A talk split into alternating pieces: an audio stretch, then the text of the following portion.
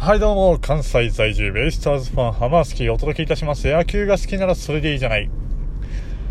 ちょっとちょっとドラゴンズさん、頼みますよ。よくできた脚本だな、おい。えー、はい。いきなり申し訳、すいませんね。えー、現在ね、えー、9月30日月曜日、仕事が終わって帰ってる、まあ、いつもの車の中での収録でございますけれども、いやー、なんでしょうね。えー、まあ本日阪神タイガースね、最終戦勝てばさえ負ければ良いと。まあ143試合目までこう、まあ特にね、その今クライマックスシリーズっていうのがあるんで、その CS に出れるか出れないかっていう本当大一番をね、最終戦で迎えて、まあ本当ね、この制度できて消化試合っていうものがなくなって最後まで楽しめるなっていうのは、ね、うん、工業的にもすごいやっぱでかいんだろうなっていうのは感じますけど、いやー、まあ、ベイスターズファンとしてはね、まあ、言えることはただ一つ、阪神上がってくるなと。特にこのベイスターズが2位になったことでね、ファーストステージは、まあ、念願のホーム、ホームでの開催ですよ。横浜スタジアムでの開催。ただ、まあ、今シーズンはそうなんですよ。ホームゲームでの勝率が非常にいいんですよね。あのー、ハマスタで試合できることを大きなアドバンテージとしてるんですけども、まあ、唯一の例外がね、はい、阪神タイガースですね。まあ、こちら、まあ、結局今年もトータルで見ると阪神に対してダブル、あの、スコアですからね、8勝16敗ですか。あまあ、三々たるものですけど、まあ、こと横浜スタジアムにおいては、ね、いいようにやられてるっていうのがあるんで、まあ、カープ上がってくればって思ってるんですけど、まあ、そんな阪神ですね。まあ、もちろんその、勝てば最ってことで、まあ、勝つ気満々で、まあ、気合入ってね、まあ、今6連勝中ですか ?5、6連勝か。まあ、最後の最後にとんでもないブーストかかってね、来てますけど、まあ、相手の中日なんかはもう、A クラス入りはなくて、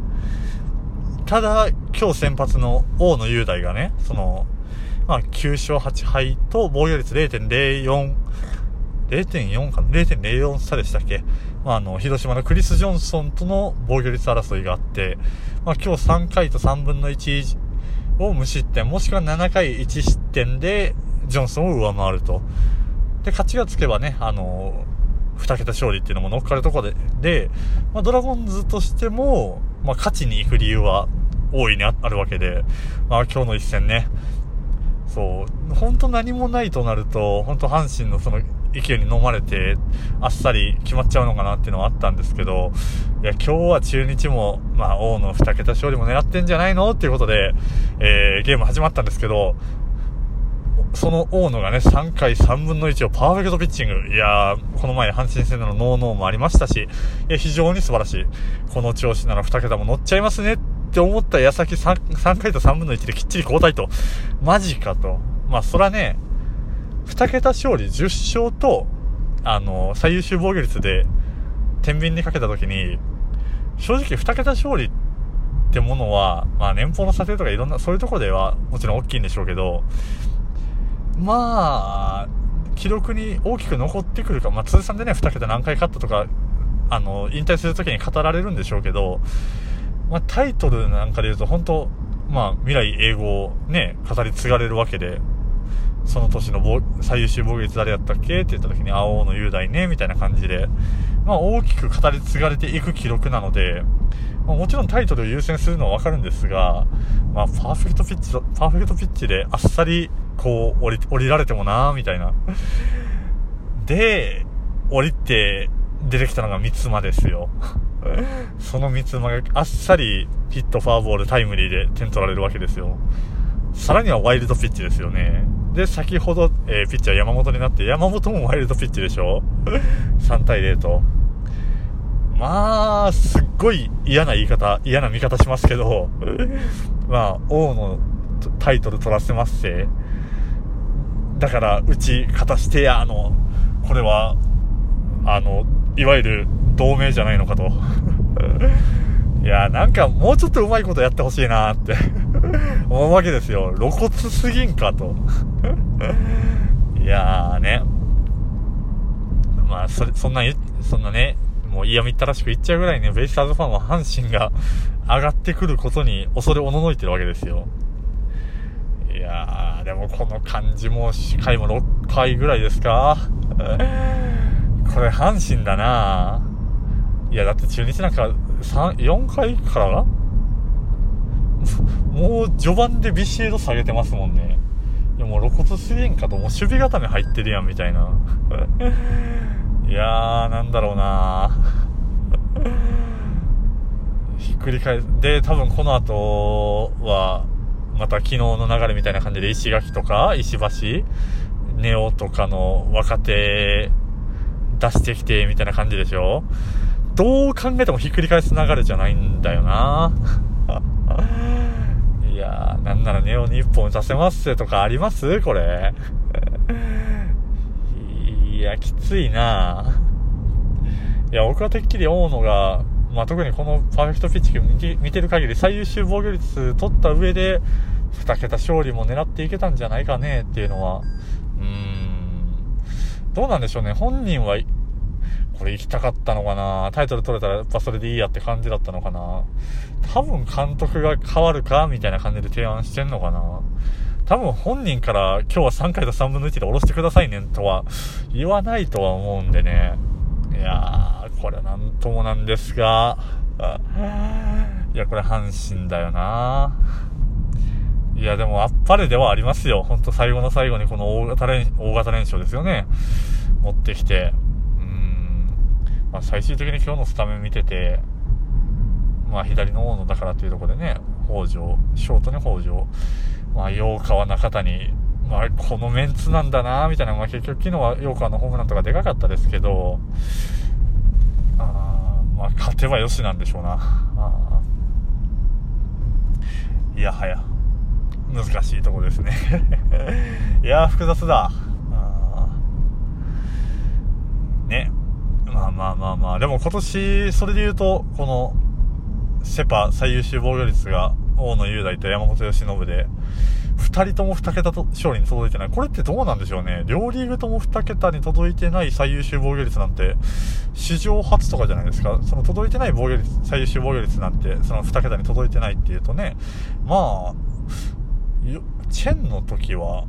あれって最優秀じゃなかったのか ?2010 年かな？?2009 でしたっけ？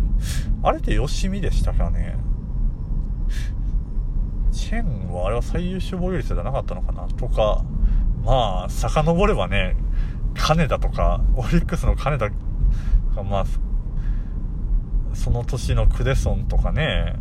もう要は防御率上位 1, 1位と3位とかでしたっけ ?1 位、2位か。だけど、金田に至っては4勝とか5勝とかでしたでしょ。まあ、そんな事態もあるわけでね。うん。まあ、もちろんそのチームの援護に恵まれてないって言えばそれまでなんですけど、いやー、大野で勝ち狙いに行ってよかったんじゃないかななんて、まあ、思っちゃうそんなベイスターズファンでございますよ。はい。そして、明日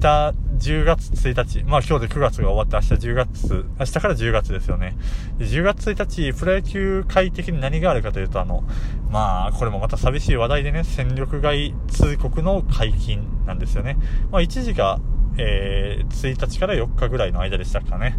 はい。まあ一時通告、まあ最初ポーンとここで、